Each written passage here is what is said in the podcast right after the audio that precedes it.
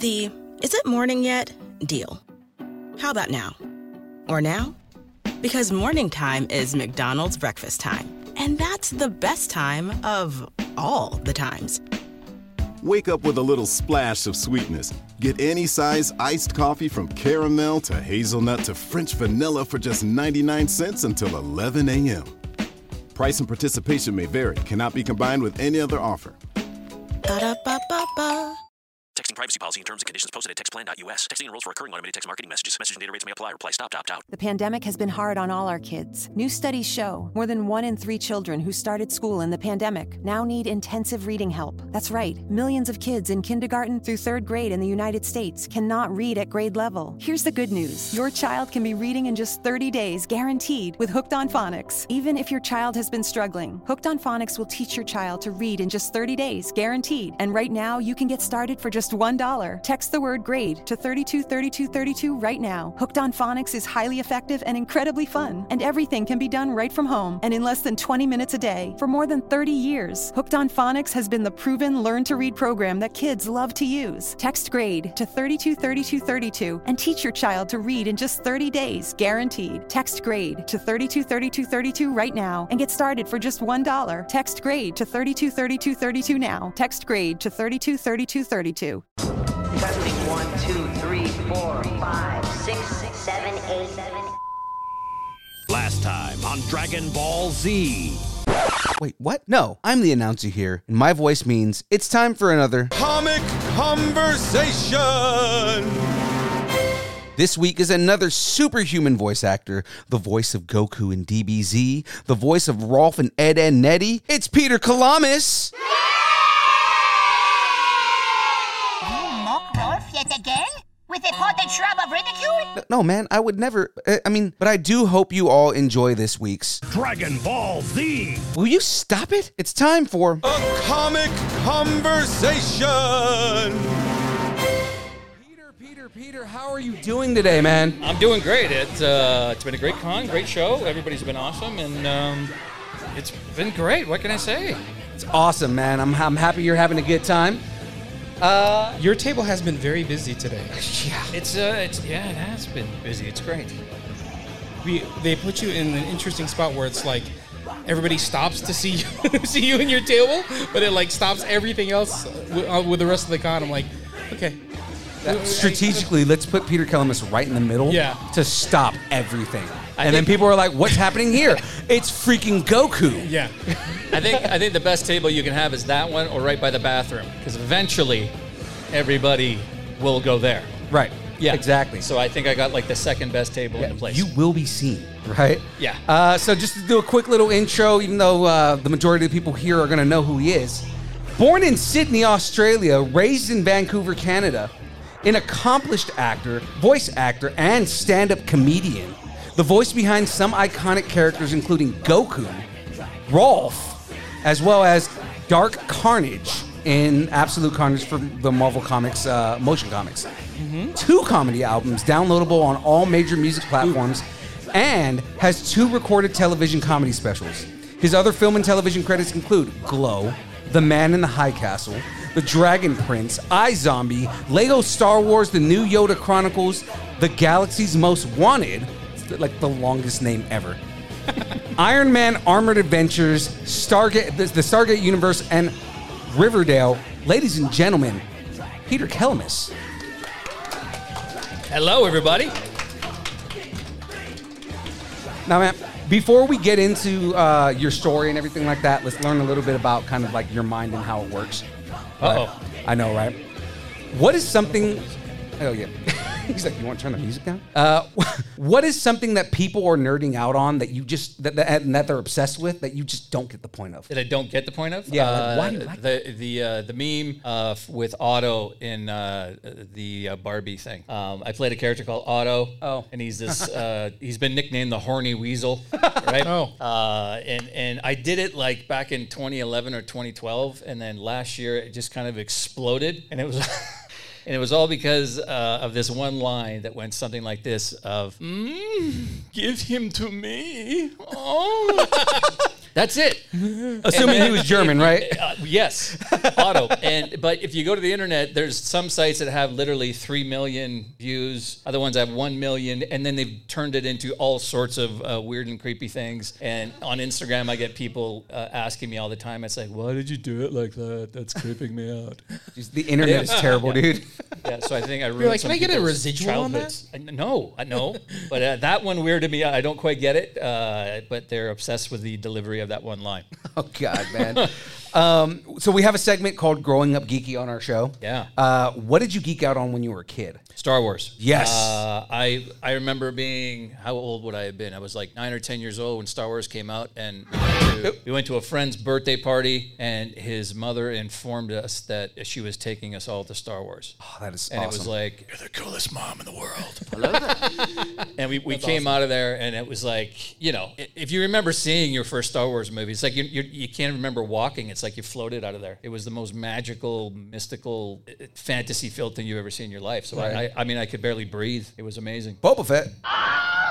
I used to do an impression of uh, it was from The Empire Strikes Back, where um, um, uh, when Luke lands in the swamp and then R two falls over and he's Mhm. like R two R two, and it was like boop, boop, boop, boop, boop, and he pokes his head out, and then you see the monster go down and he gets him, and he's like, oh my god R two, and then when the monster spits him out, it was this. That is so perfect. That was it. Put The away your weapon. The weird Hurt you, I will impressions. not. That was perfect. That's so cool. It was. That was like easily the best R2, like human R2 I've heard in a while, man. it was great. Um, so I have a philosoph- philosophical question to ask you. Yeah. Okay. What came first, the stand-up or the acting career? Oh, uh, the stand up, because uh, my first stand up show was in grade four, um, in our last day Wow. of school, uh, because I used to imitate our teacher behind her back all year. And then she found out about it. Because she was like from Transylvania or something. Oh, God. Like she would talk like this, and what are you holding? It's time for recess. It was very strange. and the most massive jewelry you've ever seen in your life. Like it was a shield plate, like a chest shield plate. It was like bulletproof, enormous, and nails out to here, and the hair done. It was like it looked like something off the Carol, Bur- Carol Burnett show. Like it was this weird lady, but it, you know. So I would imitate her all the time. And then on the last day, I imitated her to her, uh, like on stage in front of the class, and like she was dying laughing. Like thank God. Yeah. Yeah. Because, uh, you know. I mean, she could block a Gallic gun at that point. So Oh it's like, yeah. and those nails. I still remember those things. Uh, So when did you know you wanted to be an actor? Uh, probably uh, grade two, grade three, something like that. Okay. Because I used to watch, like I mentioned, the Carol Burnett show, and I used to watch. I used to plead with my parents that I could stay up and watch it because it was a little close to bedtime. Mhm. But I used to watch people like Tim Conway and Harvey Korman and Carol Burnett herself, which was, was a comedic genius. Mhm. Uh, but Tim Conway, especially with the physical comedy and the characters, and those are things I used to imitate at, at school. You know, like, hey there, Mrs. Wiggins all these characters. You know, some of the times I- I'd go to school, they didn't know who I was imitating. I'd be imitating like Richard Nixon and stuff. My you know, grade three classmates are like, "What are you doing?" I'm not a crook. and they're like, "We don't understand what you're doing." But it was I was, also- and then Monty Python. I grew up on Monty Python, Right. so I would sit there and record the show on a the cassette tape, and then imitate their voices like over and over and over again. Oh man, Uh, uh, give us one of those. It's just like Right, that parrot is dead. Right. Once I had to do it at John Cleese like imitation for an audition, and I so I had to study it a little more. And it's like, right now, what are you doing? that, Right. that that's an amazing John Cleese. I, I think we need an applause for that. Yeah, that was pretty good. And it's weird. Sometimes, like with auditions, you get uh, requests for impressions that you didn't, you didn't know you could do, or Right. that you are forced to try to do. Uh, like I mentioned, the Richard Nixon one that came from. Uh, if you remember the movie The Watchmen, Yes. Richard Nixon was in there, Right. Uh, and in, in the alternate reality where he was running for his like fourth term or third term as president, because there, there were no terms in this alternate World, right. world. Uh, so I auditioned for uh, Richard Nixon. So I studied it for like a week, mannerisms, old tapes, uh, or old footage, I should say. And it was like he would talk like this, and there was always a bit of a shake of the voice. Um, and then I went in and read for Zack Snyder. He was in the room, which I didn't expect. Oh, wow. Right? Yeah. So you're auditioning for this massive director, and you're like, wow, that's him. He's just- he's right there. He's talking to me. uh, and then the audition went really well, and he's like, "Wow, that was great, loved it." And I try it this way. And he's like, "Wow, fan!" And he's looking at everybody in the room, and they're all nodding, like, "Yeah, yeah." And he's like, "Have you done prosthetics before?" And I go, "Yes, you know, numerous times." And he's like, "Okay, you're available in like September?" And, yeah. And by the time uh, I, you know, I got my car, drove home, my agent called, and they go, "Look, this looks like it's going your way." Like this huge movie, and I'm like, "Wow, that's great." Um, and then a few weeks go by, and I didn't get a call. And then uh, my agent inquired for him, and he, and he got back to me, and he goes, "Oh, somebody at the studio said they had a meeting about who they were going to hire, and I was in the running." And they go, "This is bizarre." They go, "Well, Richard Nixon is an American icon, so we should get an American to play him." Okay, that's dumb. Um, and I'm like, "Didn't it? You know." Yeah, that's that's just. I mean, Frank pick- Langella played him. Uh, Anthony, uh, what am I thinking of? Um, Hannibal Lecter. uh, Yeah. the actor again. Anthony um, Hopkins. Hopkins. Thank Yeah. you. He played him. It's just I don't know, but for some reason, this one person in the studio decided that that's what they wanted to do, and then I was out. Yeah, that's. I, I see. I don't get the logic in that because it's like pick the best actor for the, for the role. You Yeah, I mean sometimes you, you, killed it in the ten seconds you were here doing it. no, some, sometimes you read for something and you're like, yeah, I think I'm going to get that, and then you don't get it. And then other times where you're like, there's no chance I'm going to get that, and then they call and they're like, you got booked on something, and you're like, really? Did they make a mistake? Like, really? Yeah, Okay. yeah. right. that's that's how uh, uh, the the Joker happened with um, uh, Heath Ledger or no. Um, why am I all of a sudden forgetting? Yeah, what- Joaquin? Cesar Romero. No, no, the the best Joker, uh, anima- Mark Hamill. oh yes, yes. Yeah, because Mark Hamill's story was like that. He went in to Really? read for like a, a side character because Oh, he was like, wow. yeah, I wasn't looking to be any like major characters. He was like, I just wanted to do like you know like henchman number three. Yeah. And they were like, oh, we like what you do here. Can you come in and read this character? And he just made up a Right. voice. And then they call him back like three weeks later and like, so you're playing the Joker? And he's like, wait, what? I didn't even audition for the Joker. Wow. And uh, and because they already had Tim Curry playing the Joker. Yeah. And uh, and they had already recorded ten episodes with Tim Curry as the Joker, and then went and re-recorded it with Mark Hamill. That first session, he says uh, he went in there and he was like, I, I don't remember what I did. So he gets the uh, uh, the director. He's like, Did you have a recording from when I uh, when I when I did the audition? I just I want to remember uh, uh, exactly how I said certain things. And, he- and and they're like, Oh yeah, we got this right here. He goes, I didn't remember what I did. he goes, so so I went back and and listened to it. And he's like, that's what I did. That's the Joker, right? And ended up being the most iconic Joker out of all the Jokers, right? So it's like, So cool. yeah. So it's like it's it's exactly what you're saying. You, Is you never you, you never know what to expect. Right. One time I had uh, I had been cast in, in enough I did because I've done like eight Barbie videos over Right. the years, right? Different ones. Uh, and one I went I, I got and it was this um, crazy little bat. Um, and then I got to studio and they go, oh yeah, well uh, th- th- Tim Curry's playing uh, the bat, and we thought you know well he's going to be recording from somewhere else remotely. No, he was there, and because Oh, wow. me and I was like his sidekick uh, in the script. There's Tim Curry right next to me for two days, and I'm like, oh my, I'm freaking out. I'm, you, you, you try. Sometimes you, you get to go to work and you try not to freak out. Right. Like you're, you're fanboying at work. Right. And you know, and my character was just a really sucky little. Oh, sire, what is it? What is you like me to do today, sire? And I remember I fired up my first line, and he just stopped and he goes, "Well, that's very disturbing." and I was like, "I have arrived." Tim Curry liked what I did. That's great. It's like I, I, I was just told by uh, Frank-N-Furter that I was disturbing. Yeah. um, so get, getting into, I know everybody's excited for this right here, but like, given that you were technically the second actor to voice Son Goku after uh, Ian James Gordon, uh, Corlett, uh, and also currently the internet's favorite Goku. I don't know if you've seen all that. And, well, there, there's.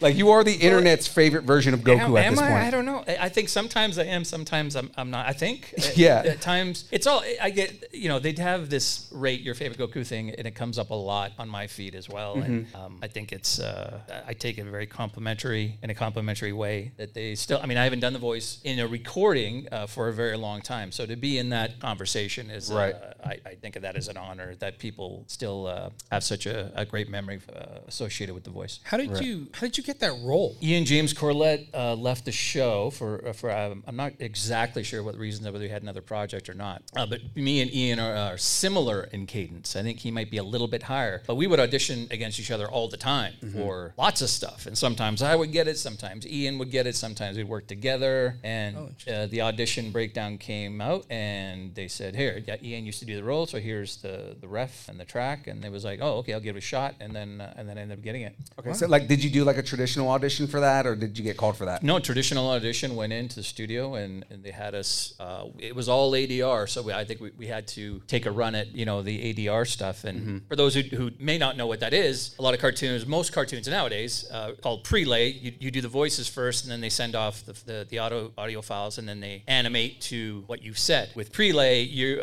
there's a Japanese actor who's already done the lines in the performance, and their mouths are moving at a Japanese rate Right. as Mhm. far as dialogue goes, and you have to try to match the English script to that, and sometimes they just didn't match it at all, Yeah. not even close. Yeah. You know, it's just like, okay, uh, like the flap would be, and you're like, your line was, okay. You're like, okay, I'm trying to make this line a little longer.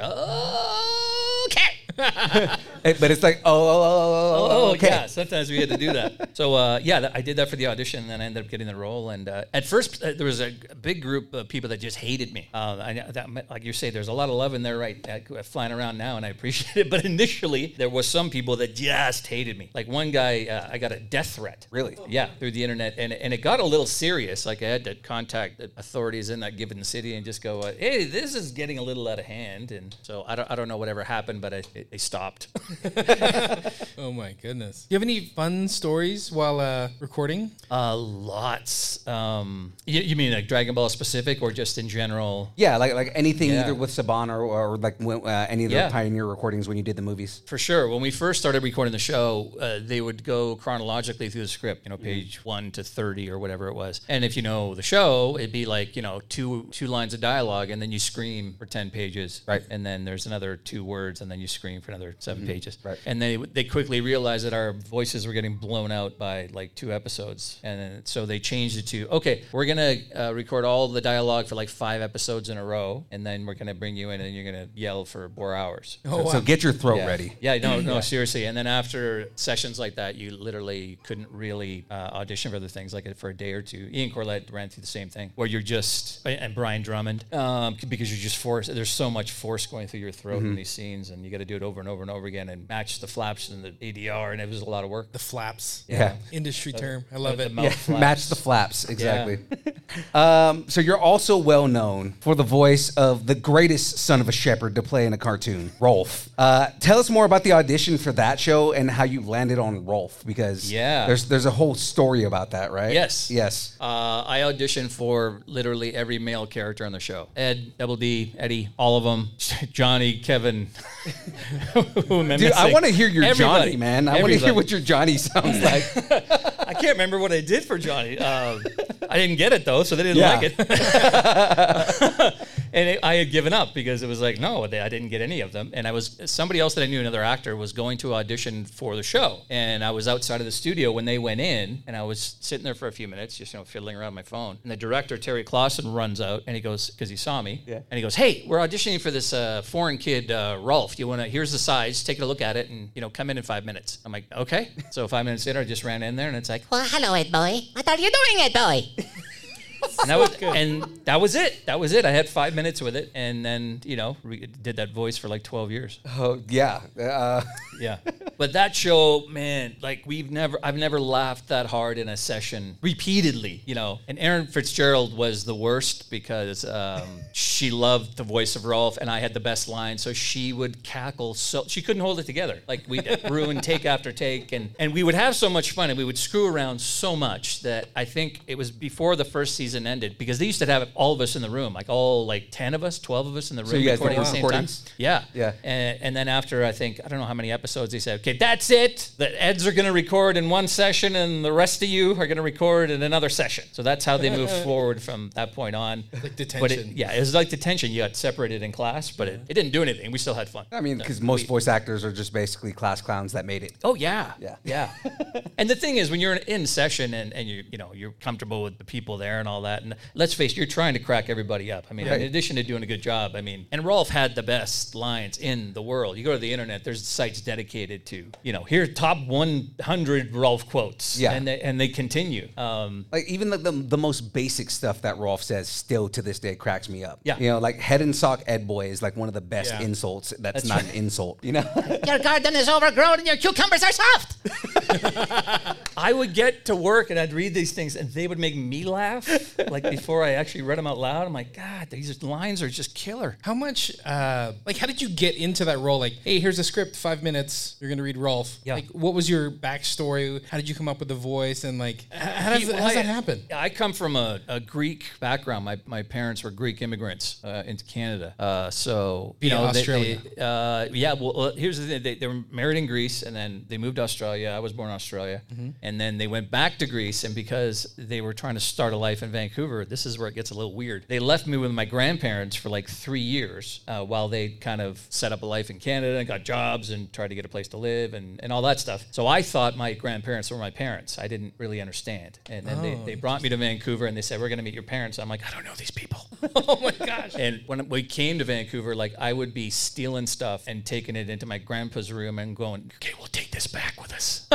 so I, I was stealing everything in the house and putting it in our suitcase because I thought we were leaving Right. these strangers. Um, and Oh my then gosh. and then they left me there. And my grandfather, I mean, I, I, I was named after him. He was like my world. I'm like, like I used to sleep hanging onto the back of his hair so he wouldn't take off on me, right? Just so he wouldn't leave. Like Right. there was a, a very special bond there. And uh, he couldn't bring himself to say goodbye. So Oh he left. And I still to this day remember running to a schoolyard close by, yelling his name until I, I got tired. And I- Oh. they had to bring me in. And then I eventually fell asleep. And this horrible childhood memory that I'm sharing with you all. Yeah. That's thanks for this is where my pain comes from.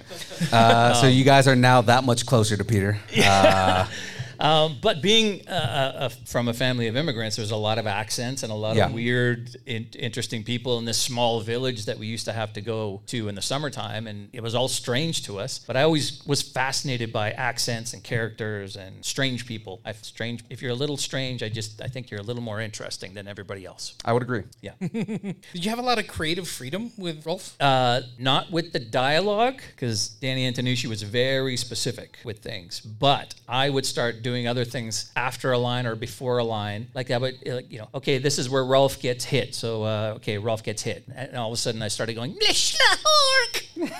it was just supposed to be like ow, and it's like oh, slink, oh, hodar.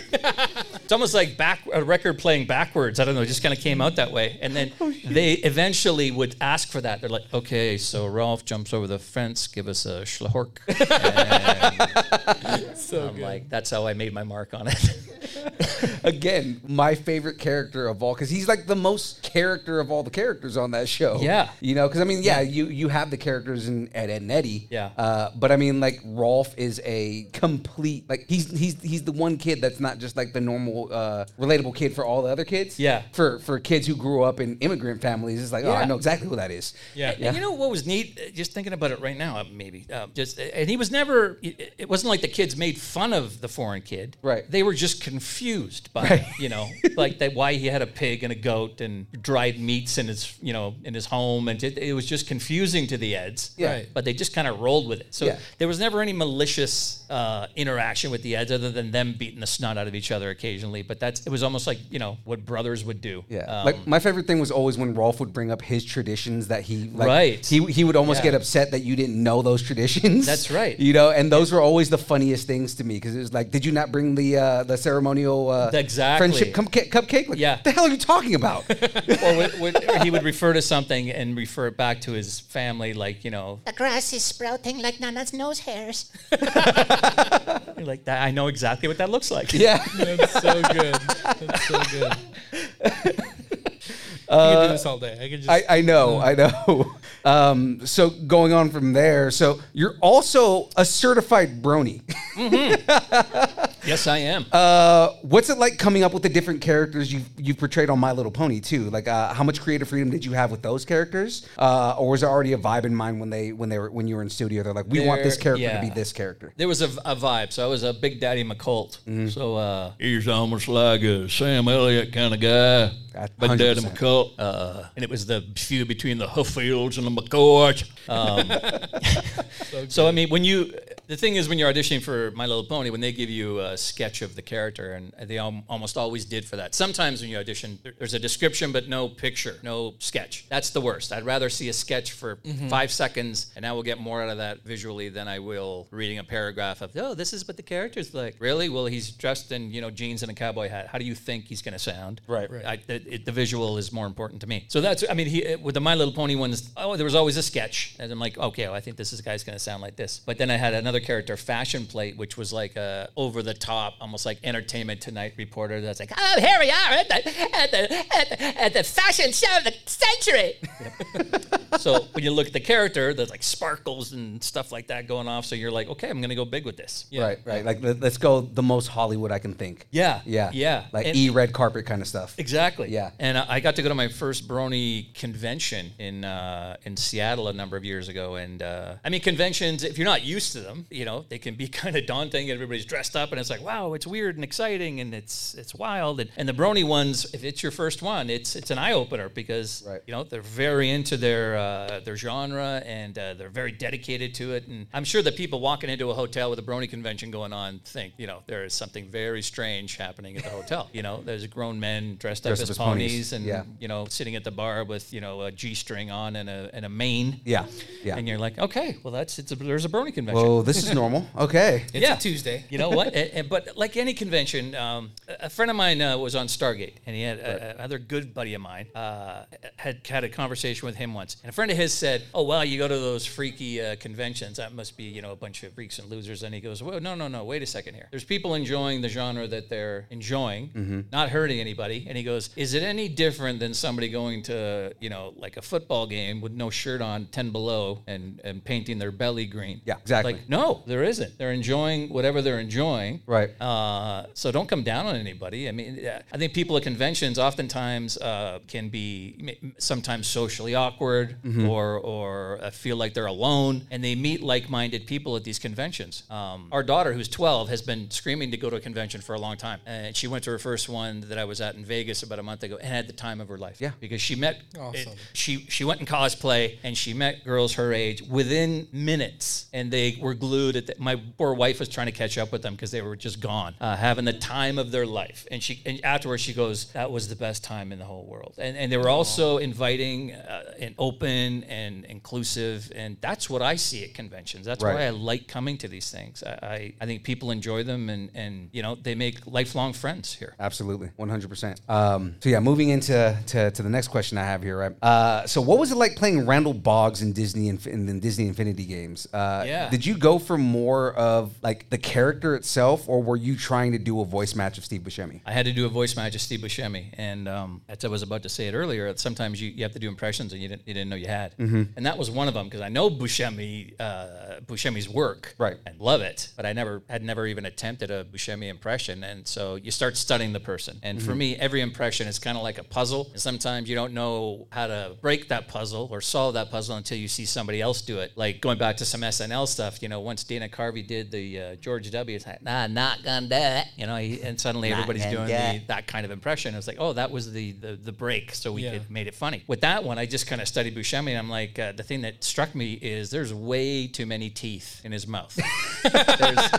When he smiles, there's a good like four or five extra teeth. that he's barely he can barely accommodate them, and so he talks like this, and he barely opens his mouth. And it's like I can't even get the words out. There's so many teeth. That's so funny. And that's that's where my impression came from. Oh, that is great.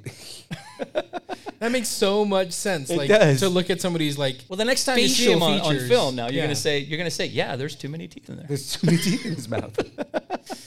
So switching a little bit of gear here. Uh, Yeah. So you've also been involved in a lot of high-profile live action shows. Uh, Examples like Stargate, Yeah. Man in the High Castle, Riverdale, and I Zombie, just to name a few. Yeah. Uh, when you approach a new character, how do you find that voice? What's what's if, if there's any process? What is what's the process like? Um, I don't know if it's necessarily a voice in the live action stuff, but you, you do adopt a, a character. Mhm. And when you read the script, you obviously need to know what the show is about. Like Man in the High Castle, I mean, it, it's a very serious, strange subject matter. Mhm. Um, Like sci-fi, but not sci-fi. Yeah. Yeah. yeah, just alternate reality. But you have to accept it as real. So, Mhm. okay, Nazis are in charge, and okay, so this is this character, and he's, is he on, on the good side of things? Is he on the bad side of things? Uh, What are his intentions? What's he trying to do in this scene? And all that plays out in your head, but you have to make it look natural when you do the audition. And um, that one was an at-home audition. Uh, I remember I was I had to leave uh, to go out of town, and the audition came in late, and I was like, I got to do it tonight. So uh, my wife is also an actor, more of a mother now, but she's an actor. Uh, so I have the benefit of having an extra actor's perspective when I tape and stuff. Uh, It's a huge benefit. So we put down the audition, sent it off, and then I was like, "No, you got it." I was like, "Okay." And I I, I was always fascinated by the show. We didn't have Amazon Prime, so I even- couldn't even watch it. I had a lot of friends that were on the show, Mhm. and I knew what the content matter was, was. So I would go to YouTube and see some clips and stuff, and then and then kind of get an idea of how deep it was. Right. Um, but yeah, that was an incredible experience, and, and worked with some very good actors, uh, which ups your game. Um, so it was a great experience. You ever do uh, any any reads with your wife? Like, does she ever help you do uh, like just do script reads? Uh, yeah, I, I, not script reads, but going over auditions all the time. Yeah. all the time. Um, I just auditioned for a show like two days ago, sent it in, and it was one of these. I because I, was flying out, I flew it yesterday, so I had to lay the audition down, and then by the time I left, they go, "Oh, they don't want you for this role, but they want you to read for this role in the same show." So I got to go home tomorrow and lay down a new audition for the Yeah. same show. But to me, that's a that's always a good sign. It means they, they saw something that Mhm. they liked, and you're like, "Okay, well, you're not good for this one, but this one, Yeah. we want to see you for this." And it's actually a better part, so uh, I got to Oh, study on study on the plane ride home and lay down another audition. Yeah, because that's always cool. It's like you know, I'm I'm auditioning for a small role, and you get a bigger role. So it's Yeah, like, you know, yeah. like, oh, we like the way he does this. We're gonna Yeah. we're gonna we, we think he'd do well in this role. Yeah. that, that's all, that's usually also like a sign that you're good with the casting director too. So Yeah, Mhm. and, and, and the, the old is it adage or phrase or whatever that you know there's no small actors or no small parts, just small actors, or is Right. it the other way around? Um, me, I remember I got in a, a small part on a, on a movie called uh, Edison Force, um, and uh, Morgan Freeman was in it, and uh, and uh, so uh, and Justin Timberlake and and Kevin Spacey, you know, there was a lot of big name crap. people in it, right? Yeah. And uh, so we go in, and it was me and another actor who were uh, friends in Vancouver, and we're, it was supposed to be at a newspaper um, editing uh, office, and we're working at the newspaper, and suddenly we find out we were like, I don't know who we're going to work with, and we get there on the day, and it's uh, Morgan Freeman's in the scene with us, right? So we get to work with Morgan Freeman, and it, it, I mean, he's. As iconic as the voices that you'd expect, you know, Yeah. like when he enters a room, you can hear him like 40 feet away enter the room. It's like, uh, how's everyone? My God, he's here. he's like, Walter, hello, I'm Morgan Freeman. And we, it's Morgan Freeman, yeah. And we're doing the scene, and uh, we did rehearsal, and then Morgan's like, "Okay, now hold on." And my friend's name is uh, Chris, and he turns to Chris and he goes, uh, "Now, what's your character's name?" He's like, "Newspaper guy number one." and he goes, "What's your real name?" Chris. Now you're gonna be Chris. Okay. then he turns to me and he's like, "What's your character's name?" I'm like, "Newspaper guy number two. He's, What's your real name, Peter? You're gonna be Peter now. And it's like you've been knighted, Nice. like by the Yeah. Queen, that Morgan Freeman said, "I'm Peter now." He's like adding to the realism in the scene though. It's Yeah, like, rather it's than a you just small being a thing, random but character. Why would you not know the guy's name? It's a small thing, but Right. when you look at his work, it's you know, Yeah. the, the layers of his work. It's a small thing, but it adds to the layers that make him amazing. Yeah, he's like characterizing a, a, a, an, an unnamed character. Yeah, yeah, that's yeah. that's cool. It's like really cool. Yeah. Do you prefer like uh, live action acting or voice acting, or is it split I- down the middle? Yeah, I like it all. I mean, there, there, there's uh, things to like specifically about uh, each of them. I mean, uh, let's face it, you can have a quick shower in the morning and then run into the voice studio with a baseball hat and, and do your stuff. Whereas uh, film work, you got to get there, you know, two or three hours before you're actually going to show up on set. You got to get hair, makeup done, in, get your wardrobe on, and sometimes it goes for hours and hours and hours before you actually get to set, and then you got to be ready, and you're always stressed because, especially if, if you have a lot of dialogue and you're on a new set for the first time, sometimes like you know, it's when you look around, there's like you know two or three hundred people working, all staring at you when the, you, they yell action, and if you start thinking about that kind of pressure, you can really mess yourself up. As opposed to it's like no, you're just the character and you're doing your thing. That's awesome, man. Um, so, what would you say, or like, what what's one of your fondest memories from any project that you've been on? Besides newspaper guy number two. Newspaper guy number two. Um, wow. Um, I don't know if this is the fondest one, but it was it's kind of an interesting one. I remember I, I it was like I forget the year. It was early 2000s. Um, but I, I I don't know why I had a conversation at the time. Uh, like Salma Hayek and Angelina Jolie were the most you know stunning people in Hollywood, right? Actresses, actresses, very talented, beautiful, stunning. And for some reason, it's like I had like a, a crush on both of them, if you want to call it that. I Still thought they were do. Just gorgeous. Still do. And, and yeah, and within a span, like I said it out loud to a friend, we were talking about it over coffee, and uh, within a span of about three months, I got to work with both of them. Oh wow. on, Oh, on different projects, and uh, they were both as stunning as and as nice and generous as you could ever imagine. Yeah. you're like not only are they you know gorgeous and talented, they were extremely just uh, nice and giving, and, and uh, they were awesome to work with. So um, you know, sometimes you get you just got to put it out there, I guess, to the universe. Put it and, out to the you know, universe. and sometimes Yeah. it'll happen. Yeah, I was I was mentioning that earlier. You just got to put it out to the universe. It'll happen. Yeah. Oh, by the way, if you guys have questions, get them ready. We'll we'll call them in a minute. Yeah. Cool. Get ready here. Hopefully, you guys got some good ones. Uh, what you were, sorry, you were talking about um, the most amazing. Uh, say, say, I think it was more film moments, but Yeah, film or voice, acting, whichever. Yeah, I, am going to go to another one. Uh, most amazing kind of stand-up personal moment, um, and it's film related because of the person involved. But a few years back, uh, Rob Williams was filming Jumanji, the original one in Vancouver, Mhm. and so we were working at the comedy club. You know, I was a regular there, and then the owner tells us that oh, Robin called and he might be coming down to improvise with us. You know, with an improv group on Wednesday night, and we're like, nah, he's not going to come. I remember all of us. I remember the, the second it happened, we were all backstage, and I literally said, "It's like, no, it's not like he's going to." Oh, hello. oh my God! It's like we turned around. There he is. Like, oh, hope you don't mind if I play with you. Holy No, I don't think we're gonna mind if you improvise with us. No, Mr. Robin Williams. and then eh, that's it. I remember we got up on stage and we, eh, the- you know, the improv group was introduced and we all got introduced. And then, you know, the lead improviser said, uh, "Oh, here we have a special guest tonight. Please welcome uh, Robin Williams." And it came out and it's it's it's, it's, insanity. Yeah. They can't believe what they're seeing. So I was nervous. Like I, I didn't have a best the best show in, in my opinion. I was I was I was a fairly good improviser, but this I was just nervous. Yeah, Uh, you know, starstruck. so- yeah, it's almost like I, I just felt like I had the best seat in the house on stage. Mhm. I was watching the show. Yeah. and every now and then I would jump in. Um, and then uh, the following week he came back and did it again. Oh, wow. And then I had the nerves were gone with me, and I had a really good show and a lot of really good riffing with him. Yeah. Uh, really big funny moments, and I felt really good about it. And got off stage, and I felt even better about it because he came, comes up to me and he goes, uh, "Very funny." Oh, man. I was Dude, that is uh, like- and, and it's like Robin Williams just told me I'm very funny, and uh, that's Yeah. that's one of those arguably one of the best eh, best Yeah. improvisers of like our ever. age. Yeah, ever. So one of the, that's kind of the imprint in your mind when you hear something like that, and and uh, you know, That's it's awesome. incredible. That is Man, we amazing. didn't, we didn't even talk about your stand-up career. I totally wanted to brush on that too. All right, who has questions? Because we have about like five minutes left. Oh, Dude, I ran out of time. Yeah. Like I stopped paying attention to time. Yes, uh, pardon me. English dub version of Goku, like some of the lines. You mean? Uh, like I was saying, one of the earlier lines that made me laugh. It was in one of the movies, and one of the battle scenes was, uh, I don't know why, but that tub of lard was a good warm up. Always made me laugh. Yeah, makes me laugh too. Yeah, That's pretty funny.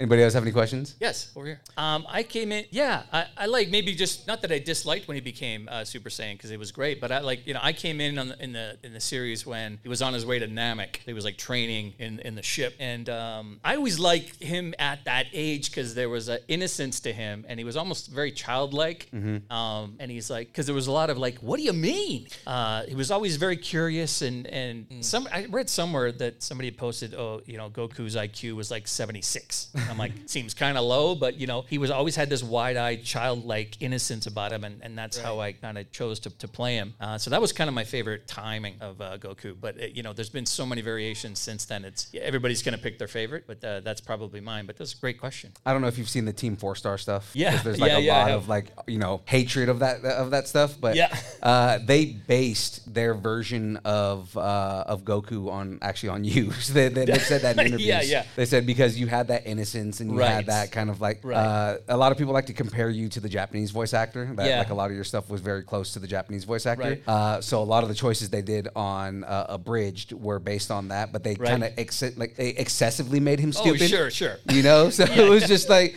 where'd you get that from, Muffin Button? And then- Um, I was always fascinated by voices and characters and, and things like that. And and when uh, we were improvising at the comedy club and doing stand up, a lot of casting directors would come to the shows and primarily look for to cast somebody funny for a commercial most of the time. So I started getting a lot of commercials and then started getting some voiceover commercials for uh, you know car dealerships, things like that. You know McDonald's, what have you. And then slowly that started getting into animated auditions. And but I could not get one land a job for the life of me uh, for animated work. Could not get it to the point where I told my agent, I go, I don't, I don't think we should send me out for them anymore. I'm not. I'm just not getting these. I really am not. And I went to. I think it was about. I think I was going to decide it was going to be almost my last one that I attempted. And it's for, uh, for a show called The Roswell Conspiracies. And then I landed one of the leads, and it was like a 65 episode series, which you don't even hear about anymore. You might hear 13 or 26 episodes. This was an enormous show. And then that kind of launched me into that arena again. And then it's weird when you finally get something, everybody else wants you more. Right. So it's the fact that I had landed that job, suddenly I was given other opportunities to read for other ones, and then it kind of clicked. So you know what? Maybe I wasn't ready at the time before that. And when, uh, what is it? When talent meets opportunity, maybe that is that Right. the phrase where maybe that was the right time. All right, so I've got uh, three wrap up questions real quick because we are at technically over time right here, but uh, I want to get these last ones Sure. real quick. Uh, so Goku, and as we know, Rolf has evolved on the internet and is like all powerful now, right? Uh, Goku and Rolf get in a fight to the death. Who wins? Oh, I think uh, you got to go with Rolf. Got the old school moves. There you go. No, that Kamehameha, Ed boy.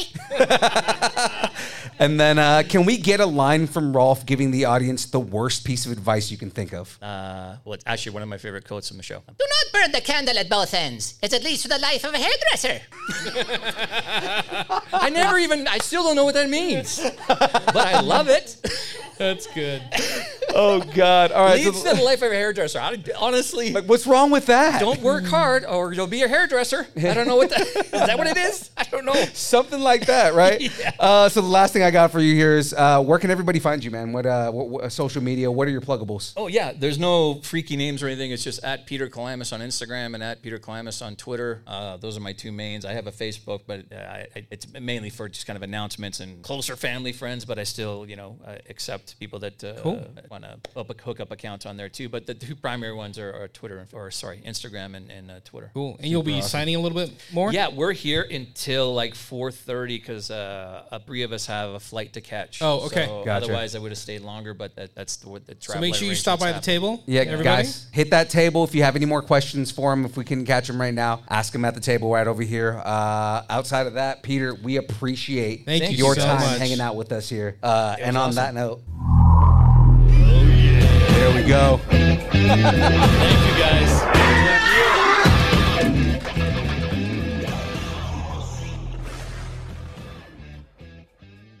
Well, we hope you enjoyed this week's. Comic Conversation. This was a production of the Distance Nerding Podcast and Time for Tacos Media. For more content, follow us on Facebook, Instagram, Twitter, Twitch, YouTube, and TikTok, all at Distance Nerding. If you enjoy our content, please leave us a review on Apple Podcasts, Spotify, or wherever you get your podcasts. Thanks, and keep nerding together. Mary redeemed a $50,000 cash prize playing Chumba Casino this year. I was only playing for fun, so winning this was a dream come true. Chumba Casino is America's number one social casino experience. It's serious fun. With over 80 casino style games to choose from, you too could win life changing amounts of cash. Be like Mary. Log on to chumbacasino.com and give them a whirl. That's chumbacasino.com. No purchase necessary, void or prohibited by law. 18 plus. Terms and conditions apply. See website for details. The voice in the preceding commercial was not the actual voice of a winner center. Texting privacy policy and terms and conditions posted at textplan.us. Texting enrolls for recurring automated text marketing messages. Message and data rates may apply. Reply stop to opt out. The pandemic has been hard on all our kids. New studies show more than one in three children who started school in the pandemic now need intensive reading help. That's right, millions of kids in kindergarten through third grade in the United States cannot read at grade level. Here's the good news your child can be reading in just 30 days, guaranteed, with Hooked on Phonics. Even if your child has been struggling, Hooked on Phonics will teach your child to read in just 30 days, guaranteed. And right now, you can get started for just $1. Text the word grade to 323232 right now. Hooked on Phonics is highly effective and incredibly fun, and everything can be done right from home and in less than 20 minutes a day for more than 30 years. Hooked on Phonics has been the proven learn to read program that kids love to use. Text grade to 323232 and teach your child to read in just 30 days, guaranteed. Text grade to 323232 right now and get started for just $1. Text grade to 323232 now. Text grade to 323232.